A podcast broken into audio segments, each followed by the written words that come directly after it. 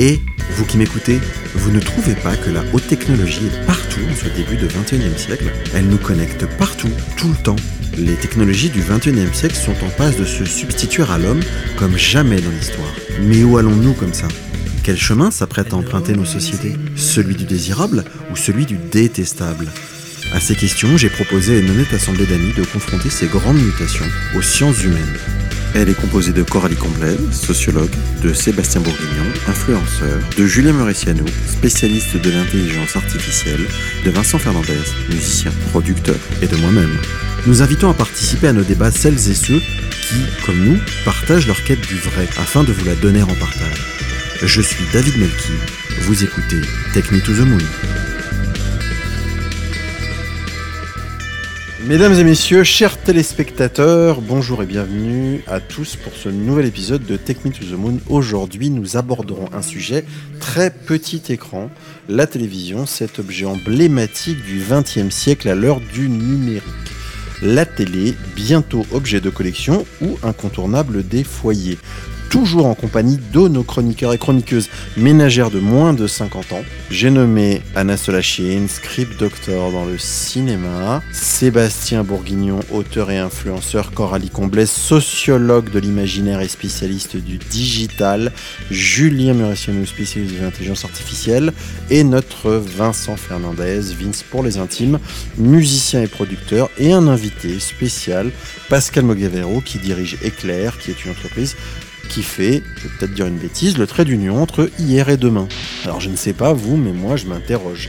À quoi sert encore la télé 3D HDR 10K Dolby 10.2 si plus personne ne la regarde? N'est-ce pas un peu dommage de ne pas profiter de cet objet? Est-ce vraiment un outil qui fédère les familles d'ailleurs? Si chacun est dans son coin, de quoi va-t-on parler au dîner de famille? Est-ce que le sens de l'histoire est que l'écran rapetisse à mesure que le nombre de chaînes, elles, augmente? Est-ce que la télé a vocation à disparaître de nos habitations? Est-ce un objet du passé finalement? Selon une étude de l'agence Zenith euh, qui a été menée sur 63 pays, on passe en moyenne 173 minutes par jour devant la télévision, contre 160 minutes sur Internet, mobile et tablette compris. À ce rythme-là, la consommation Internet devrait dépasser la consommation TV dès l'année prochaine et creuser un écart de 12 minutes d'ici à 2020 avec 180 minutes pour euh, du temps passé sur Internet contre 168 minutes passées sur, euh, sur la télévision. Parce que en fait, je pense qu'on a un peu tous vécu aussi ces moments où euh, on veut choisir un film, on est seul ou à deux, et en fait on passe 20 minutes à regarder la liste en disant oh, qu'est-ce qu'on regarde, qu'est-ce qu'on regarde, et ce côté zapping où en fait on est un peu passif, il est, il est pas désagréable. Donc je pense pas qu'il va disparaître complètement. Je considère que la télé est un élément essentiel de la chronologie des médias.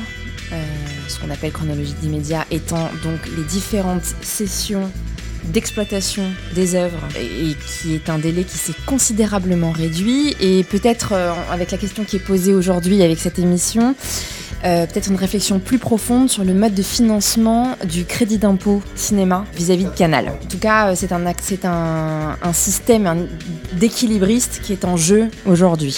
Donc moi, je regarde beaucoup de choses sur cet iPad géant qui est dans mon salon, qui, s'appelle la télé. J'attends d'ailleurs que mon fils me dise, papa, pourquoi le, le gros iPad dans le salon, il n'est pas tactile? Et je pense qu'il faut qu'on distingue la chaîne de télé de, du téléviseur. La télé, aujourd'hui, si elle est moins regardée aussi, c'est parce que la télé sédentarise. Et donc, en vrai, pour les jeunes générations qui sont vraiment plutôt nomades, c'est une contrainte, le téléviseur. C'est une contrainte d'avoir à rester dans la même pièce, de ne pas pouvoir faire autre chose en même temps. Et donc, là, la télé, pour moi, c'est avant tout un conflit de génération. Apple, euh, pendant longtemps, on a cru qu'Apple, mais Apple ne dit rien, donc ne dément rien, allait se lancer dans le marché de la télé, finalement, euh, à l'époque de Steve Jobs qui avait dit même une fois j'ai trouvé la formule magique. Et en fait cette formule magique bah, elle n'est jamais sortie. Euh, est-ce que euh, en général Apple est un indicateur euh, des tendances. Ils se trompent mais pas tout le temps hein, quand même là, loin de là. Et ils sont jamais allés dans la télé. Ils ont fait une espèce de petit Apple TV qui était du, des propos même de Steve Jobs à l'époque un hobby. C'est quoi le marché de la télé pour vous dans 5 ans 10 ans? Parce que on entend finalement des signaux très euh, différents. D'un côté, on se dit tiens, la télé va survivre. De l'autre côté, on se dit tiens, la télé va mourir. Peut-être Coralie. Non, mais si Coralie, parce que Coralie, parce que parce que Coralie. Non, euh, moi, pour rebondir à, à ce que tu viens de dire, je pense que Apple n'y va pas parce qu'encore une fois, la télé sédentarise. Et Apple, son ADN, c'est le nomadisme. C'est je peux écouter de la musique en n'étant pas chez moi, je me déplace, je peux aller vérifier des informations ou téléphoner en n'étant pas chez moi. J'ai un smartphone. Donc en fait, le but, c'est justement de sortir euh, de chez soi. Et si on parle de l'évolution du rôle social, donc là vraiment purement sociologique de la, de la télévision, il y a un sociologue euh, qui en parle très bien, qui s'appelle Philippe Coulongeon, et qui parle euh, du rôle social de la télévision. Si on regarde les prémices de la télévision et qu'on regarde quand est-ce que c'est apparu en France et dans quel contexte, on se rend compte que la télévision, elle est là d'abord à titre informatif, donc c'est un nouveau média qui est apparu euh, après la radio, euh, qui va donner aux personnes qui l'écoutent de ce qu'on appelle du capital culturel. Donc ça va permettre de mettre les gens à un niveau d'information euh, qui va être un peu plus homogène que ce qu'il y avait jusqu'à maintenant pour l'accès à la culture. Télévision, c'est une empreinte du matérialisme qui donne du capital économique. Pourquoi? Parce que la télévision, c'est un objet technologique qui reste à la maison, qui n'a pas vocation à être vu par les autres. C'est vraiment ce qu'on appelle du, du luxe d'intériorisation en fait. Je ne vais euh, prouver à quelqu'un que j'ai de l'argent via mon téléviseur que si et seulement si cette personne vient chez moi. C'est pas du luxe extériorisé. Donc Julien, par exemple. ou Julien par exemple, s'il peut venir à la maison pour regarder un match de foot. Et le plus important, c'est ce que disait euh, Barbara, et c'est pas que aux C'est États-Unis, toujours le plus important. c'est que la télévision, c'est un générateur de conversation. Donc là, c'est ce qui apporte du capital social euh, pour les gens. La télévision, pendant très très longtemps en France, elle a été effectivement utilisée comme bruit de fond, ou par euh, les ménagères qui restaient au foyer et en fait qui l'écoutaient en bruit de fond pendant qu'elles faisaient tout ce qu'elles avaient à faire d'autre à la maison, ou aussi, on le voit, pour les personnes âgées. Euh, tout simplement parce que c'est quelque chose qui permet pour eux de vaincre la solitude. C'est quelque chose qui a même été repris par les entreprises dans ce qu'on appelle le marketing sensoriel. C'est un phénomène de réassurance. C'est ce qui explique que vous avez de la musique dans les magasins. C'est ce qui explique que vous avez de la musique dans les parkings ou dans les ascenseurs. C'est un espèce de bruit de fond qui fait qu'on a l'impression qu'il y a quelqu'un derrière nous et qu'on n'est pas tout seul. Donc toutes ces raisons-là, ça fait que eh ben, la, la télévision jusqu'à maintenant, c'était comme ça. Maintenant, qu'est-ce que c'est en train de devenir? On va encore en parler par la suite, mais ça, cette fonction-là, pour le coup, elle a vraiment, vraiment euh, vocation à changer pour moi. Anna. Anna. Anna. Euh,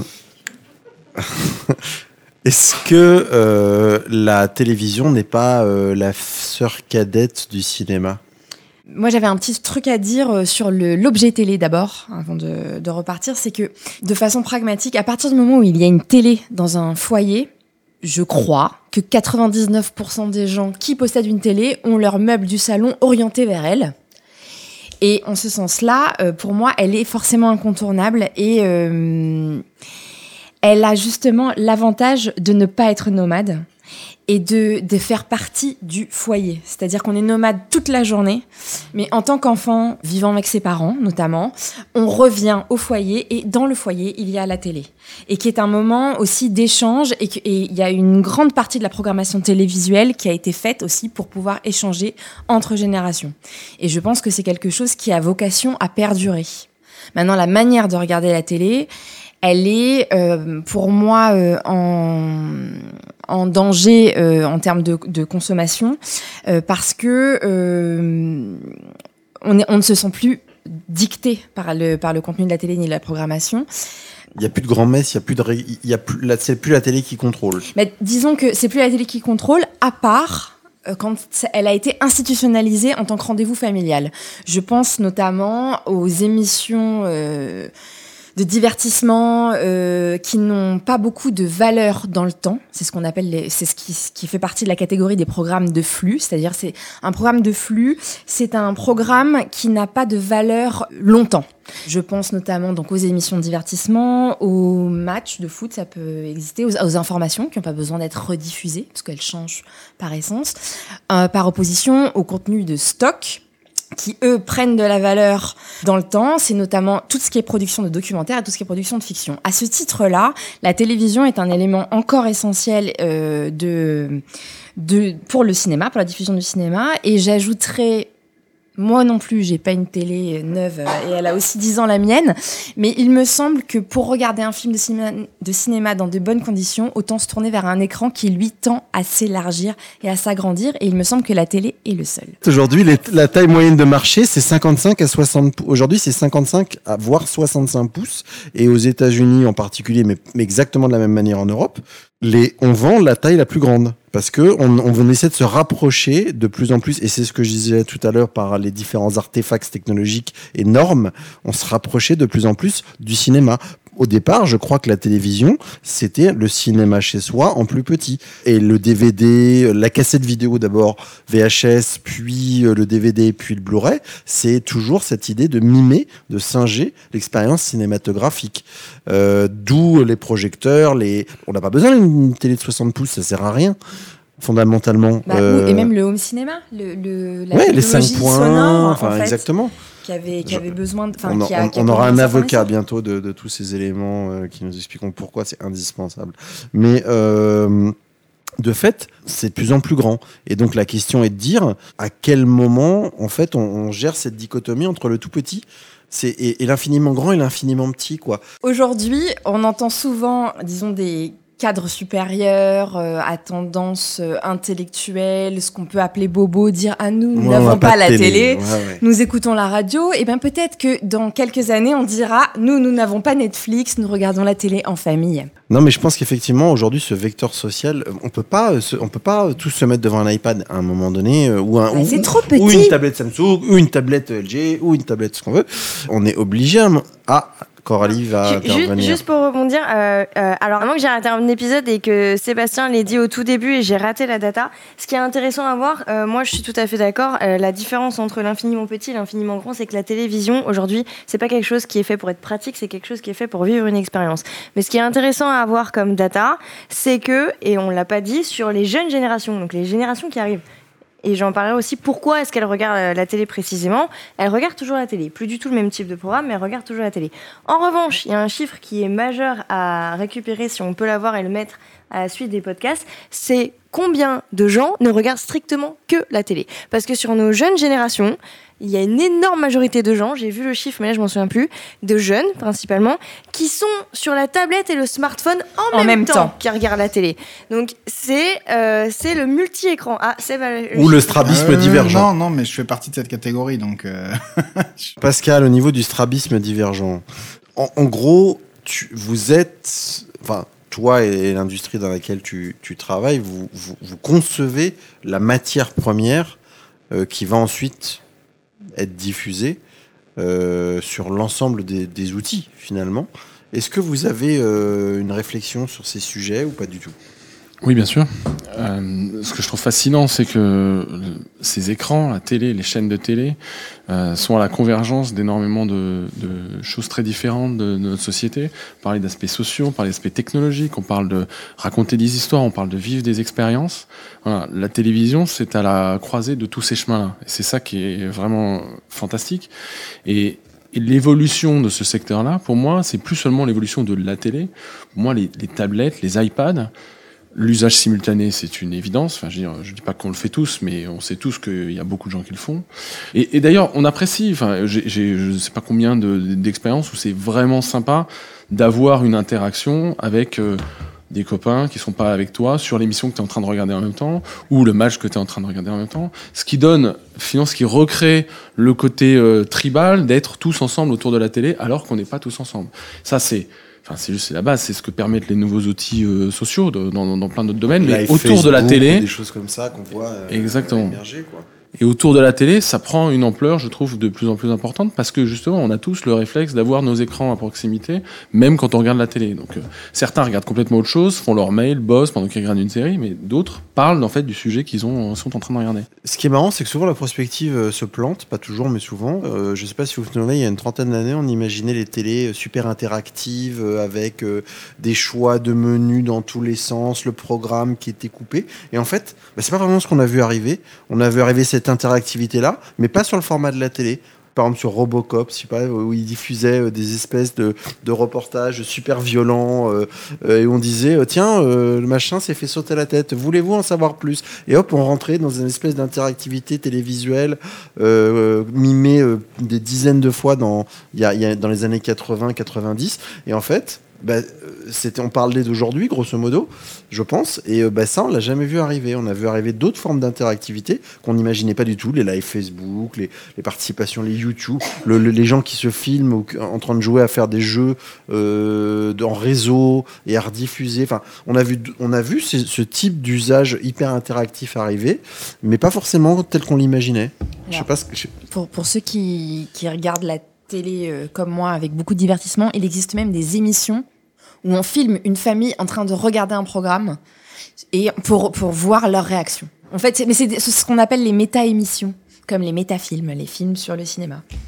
Donc euh, les, les méta euh, chaînes YouTube où tu regardes des gens qui jouent à des jeux vidéo plutôt que de jouer toi-même aux jeux vidéo. Quoi. C'est ça. Et je pense même que ça s'est encore plus développé, ces choses-là, euh, avec, euh, avec Internet et une autre façon de consommer les vidéos, où les gens qui mangent des choses, euh, et, et- et il se passe des choses assez étranges sur, euh, sur YouTube. Il y a des gens qui ont des millions et des millions de followers parce qu'ils se filment en train de manger quelque chose. Euh, Ou en train d'ouvrir des paquets aussi. assez- en train d'ouvrir des paquets, exact, c'est incroyable. Alors, ça pour, pour, Le le- pour, les gosses en plus c'est affreux. Euh, J'ai ma fille en ce moment qui est tombée sur des euh, chaînes YouTube De où tu vois des mamans Ouais, avec leurs gamins la même. qui sont en train d'ouvrir des, euh, des, cadeaux, des, des, des- des boîtes, œufs surprises, des boîtes, des bonbons. avec tout, des doudous, des Ouais. bonbons, des trucs. C'est incroyable. exactement Et la a- même fille. Il y a des Comment elle s'appelle? millions de. J'ai pas retenu, ça m'a. En plus, ça m'agace profondément. Il y a des millions de followers sur ces chaînes-là. C'est, je, je ne comprends pas. C'est toute Je une ne branche du marketing d'influence qui, Ouais. qui est en train d'exploser. On vit une réalité C'est parallèle et convergente. Ça, par exemple, c'était assez difficile à anticiper. ouais. Parce qu'on on n'est pas, on n'est pas bon en anticipation, clairement, en prospective, etc. Ah, Mais toi qui fais l'algorithmie toute la journée, qu'est-ce que tu en penses justement de, la capacité à anticiper? Bah, la capacité à anticiper dans un, dans un cadre assez restreint, assez, assez défini, euh, ça peut se faire vaguement. Mais euh, effectivement, ça fait partie de ce que je fais. Mais l'anticipation plus globale, on a toujours été plutôt mauvais. Euh, et il y a plein d'exemples là-dessus. Moi, j'ai toujours. euh, J'attends de, lire un ouvrage ou une thèse sur les futurs du passé. Parce que je pense que c'est un truc à faire. De regarder, en fait, l'histoire du futur, grosso modo. Ou euh, qu'est-ce que les gens s'imaginaient du futur en 1920, en 1930, en 1940, etc. Et puis il y a plein d'exemples de, de, de choses qu'on a complètement ratées. Il y a un exemple que j'aime beaucoup. C'est que dans Blade Runner, euh, il y a une scène où donc quelqu'un poursuit un robot parfait, parfait, un robot qui, est, qui ressemble exactement à un humain. Donc on est dans une époque, c'est à Los Angeles, etc. Il y a des écrans géants partout, etc. Et le personnage est bloqué parce qu'il a plus de piécettes pour passer un coup de fil dans la cabine téléphonique dans la rue. Hmm. Alors c'est Non, mais c'est drôle. c'est passé complètement à côté de, de, de, de ce qui s'est en fait passé. Et, euh, et c'est un, c'est un sujet en soi, mais en anticipation, non, on n'est pas bon. Ouais, effectivement, le coup de la pièce, c'était. euh, en fait, on vit dans une époque. Aujourd'hui, le nombre de films qui tiennent plus la route parce qu'on a des mobiles, le nombre d'intrigues euh, des années so- 80, 70 qui seraient. Bah ouais, bah t'as qu'à appeler avec ton mobile. Euh, et hop, le mec, il arrive chez lui, bah, il évite de se faire tuer. euh, la fille, la femme évite de se faire. Et euh, c'est drôle, en fait, qu'aujourd'hui, on en soit dans une. En fait, il y a toute une branche de ça qui, qui tient plus. Parce que le futur, en fait, passe son temps en permanence à se réinventer, mais pas du tout sur les sentiers qu'on imagine. Du coup, pour vous, pour non pas conclure, mais pour avancer sur la dernière partie de l'émission, qui est la partie prospective, la télé de demain, pour toi, c'est quoi le futur de la télé? Bah, sur l'objet, c'est ce que je disais moi en intro. euh, je pense qu'on en aura toujours dans les maisons et dans les foyers parce que euh, je vois pas comment. En fait, c'est culturel. Il y a d'une certaine manière quelque chose qui est ancré depuis qu'on est euh, tous gamins. On a grandi avec cet objet-là au milieu du salon. Ouais, mais les Et, jeunes euh, qui ont 3 ans, 4 ans, 5 ans, est-ce qu'ils auront Mais ils le- grandissent avec toi qui a ton téléviseur au milieu du salon, tu vois. Et euh, je pense qu'il y a un côté transmission au moins par euh, le fait qu'on l'a tous au milieu de chez nous et que euh, quand nos gamins vont grandir, ils auront d'une certaine manière aussi ce même réflexe. Donc l'objet en tant que tel, j'ai pas le sentiment qu'il disparaîtra des foyers. Alors après, c'est son utilisation et le contenu qui sera utilisé à l'intérieur qui, lui, à mon sens, va vraiment encore évoluer. Euh, Par exemple, t'as une bah, idée euh, déjà, euh, les services euh, qu'on a disponibles aujourd'hui, Euh, je pense qu'on est qu'au début. Enfin, Netflix, alors tu vois, je découvre avec ce que disait Barbara tout à l'heure, Hulu, qui est un autre acteur apparemment qui existe aux États-Unis. Je suis convaincu qu'il y a d'autres services qui vont émerger dans les, les prochaines années qu'on qu'on n'imagine pas encore aujourd'hui. Parce qu'on on parlait de prospective tout à l'heure, c'est bien le sujet. C'est on, a tout un tas de services qu'on n'a pas encore projetés qui vont euh, qui vont sortir, a priori qui apporteront encore plus de, contenu, ne serait-ce que par l'émergence de la fibre et de la 5G. Euh, enfin voilà, c'est des technologies qui vont permettre de pouvoir diffuser des contenus d'une autre manière, de pouvoir avoir un niveau de, de qualité, de puissance et de format qu'on n'a pas aujourd'hui et qui vont encore apporter euh, une autre manière de, consommer. Je sais pas si euh, vous, faites la même réflexion que moi, mais aujourd'hui, tous les éléments d'algorithmie euh, sont basés sur la reconnaissance de, celui qui visualise le programme. On a tous des profils Netflix, on a tous maintenant des systèmes de reconnaissance de caméra pour vous dire, pour parler, on parlait de console tout Ah bah, c'est toi qui joues, bon, bienvenue. On, tend vers la personnalisation de l'expérience, comme on dit. Le problème, c'est quand la caméra visualisera le papa, la maman et l'enfant, comment l'algorithme va gérer ça? Il passera en mode famille? Parce que là, ça, c'est quelque chose sur lequel on est très mauvais pour Ah, l'instant. mais la question que je pose, c'est est-ce que euh, on aura encore euh, dans le futur euh, papa, maman et l'enfant devant la télé? Parce que ce que je vois aussi quand même de plus en plus moi à la maison, c'est un constat que je fais hein, et euh, que je vois aussi autour de moi. Euh, Jusqu'à présent, on voyait les, les, les, les parents plutôt qui étaient chacun sur leur leur contenu euh, en fin de journée. euh. Maintenant, moi à la maison, c'est chacun et sur, sur son Chacun pour soi. Ah mais complètement. Euh, entre mon fils qui va être sur Netflix sur les dessins animés, ma fille qui va regarder la chaîne YouTube dont je parlais tout à l'heure, euh, et moi et ma femme qui vont qui avons des séries différentes sur sur Netflix. Netflix fait même des abonnements multi-écrans. Tu peux choisir le, Oui. le nombre d'écrans que tu vas regarder ce que pour que moi. tout le monde puisse être sur Netflix sur des trucs différents. en même temps. Mmh, je te confirme. Mais du coup, est-ce que ça veut dire que la télévision objet réceptacle de, de, de, de, médias culturels, en tant qu'objet familial, a vocation à disparaître Est-ce que chacun, est-ce en gros les fournisseurs de télé vont se dire ouais génial, on va, il y a quatre personnes dans le foyer, on va vendre quatre télés pour reprendre le propos de Barbara. Est-ce que ça veut dire qu'aujourd'hui euh, il y aura une 60 cm par personne? Moi, je pense que c'est faisable. Donc toi t'es ambitieuse. Non, parce que en fait, pour moi aujourd'hui, la télévision c'est un device, c'est-à-dire que c'est un support visuel de l'écran. Ouais, c'est une métaphore de l'écran, comme on a la tablette, comme on a le smartphone. Est-ce que ça s'appellera encore une télé? Est-ce que ce sera pas juste une grosse tablette? Est-ce que Bah, on peut dire une grosse tablette, mais ça reste. vois ce que je veux ça dire? reste un c'est- Moi je parle de la télé comme truc accroché au mur ou sur, ou sur une, Non, un la meuble. télé, moi je pense que comme objet, ça va rester. Barbara, oui. Chez moi, par exemple, la télé est utilisée comme un lieu familial, enfin comme un écran familial. Donc on l'utilise assez peu de façon individuelle, mais par contre, on s'y retrouve euh, une à deux fois par mois pour regarder un film familial. C'est- devient plus- sociale au sein, Ouais. au sein d'un foyer quand Au sein de la famille, exactement ça. euh, pour éviter euh, ce multi-écran, un écran par famille, donc un support par famille, et finalement on n'a plus de sujet de conversation autour de ce qu'on a vu et de ce qu'on a partagé. On essaye de garder, euh, de garder ça comme un sujet d'étonnement. Au, sein de notre famille et euh, enfin d'étonnement ou divers, diversité mais, euh, mais mais sur lequel on peut discuter voilà, après, en, famille et, vivre une expérience en commun, parce que ce que, fait, ce que font les devices, et là, Coralie, euh, je, pense, va être d'accord, ce que, ce, que, ce que font les devices au sein d'une famille, c'est qu'elles dispersent euh, le, contenu, donc euh, l'expérience, donc les connaissances. Et, et on ne peut pas avoir de discussion familiale si on n'a pas les mêmes connaissances et les mêmes niveaux d'information. C'est Julien qui m'avait un jour mis, le- doigt sur un concept qui depuis me suit, qui est la bulle cognitive. Euh, la bulle cognitive, c'est ce fameux, c'est cette fame- ce fa- fameux cocon informationnel dans lequel euh, certains acteurs euh, digitaux, numériques, en bon français, euh, nous cherchent à nous enfermer. Est-ce que ça veut dire que de la même manière, la bulle cognitive euh, on doit lutter contre cette bulle cognitive audiovisuelle qui nous enfermerait euh, tous dans le même opérateur, mais chacun avec son expérience, sans parfois pouvoir réellement faire société. Ah, C'est difficile à anticiper parce qu'il y a effectivement donc il y a la réflexion sur l'objet, mais je pense que le point de départ de la réflexion qui est intéressant, c'est euh, les forces à l'œuvre euh, qui vont guider la façon dont, dont on consomme les vidéos, en fait, les programmes. Et une de ces forces-là, en fait, où il y en a deux, c'est la personnalisation, la volonté d'avoir de la personnalisation.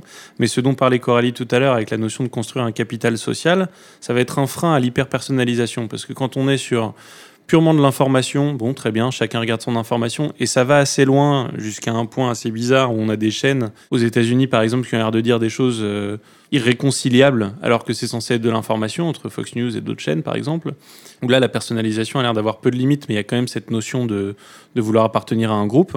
Et sur ce qui est de, l'ordre du divertissement, même si on voit commencer certaines choses sur la personnalisation de la fin d'un film, ou de ceci ou de cela, ou d'un scénario, il va y avoir un moment, il y, a, un besoin, à mon sens, de garder le capital social dont Coralie parlait, qui est de pouvoir dire est-ce que tu as vu ça à quelqu'un? Donc si on a tous ch- chacun le sien, ça va être compliqué.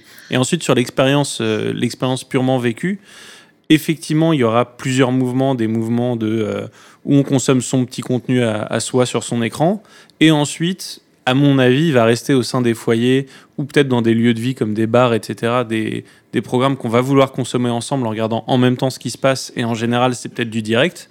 Ça va peut-être être des choses, des choses qui se passent en fait à ce moment-là dans le monde. Et là, comment ça va se cristalliser? Est-ce que ça va rester sur une notion de télé, euh, sur un objet de télé un petit peu habituel Donc on aura juste une télé dans la maison et puis le reste de la personnalisation, ça se fera sur d'autres écrans Ou est-ce que ça va être autre chose? J'en ai aucune idée. Mais euh, voilà, il y a tout ça à prendre en compte. Et donc cette notion de bulle cognitive, elle est particulièrement importante pour l'accès à l'information. Là où la notion de vrai et de faux est primordiale pour pouvoir construire une société, etc.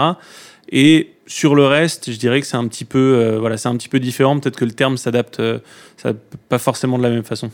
Pascal, ça t'inspire, j'imagine, certaines euh, réflexions?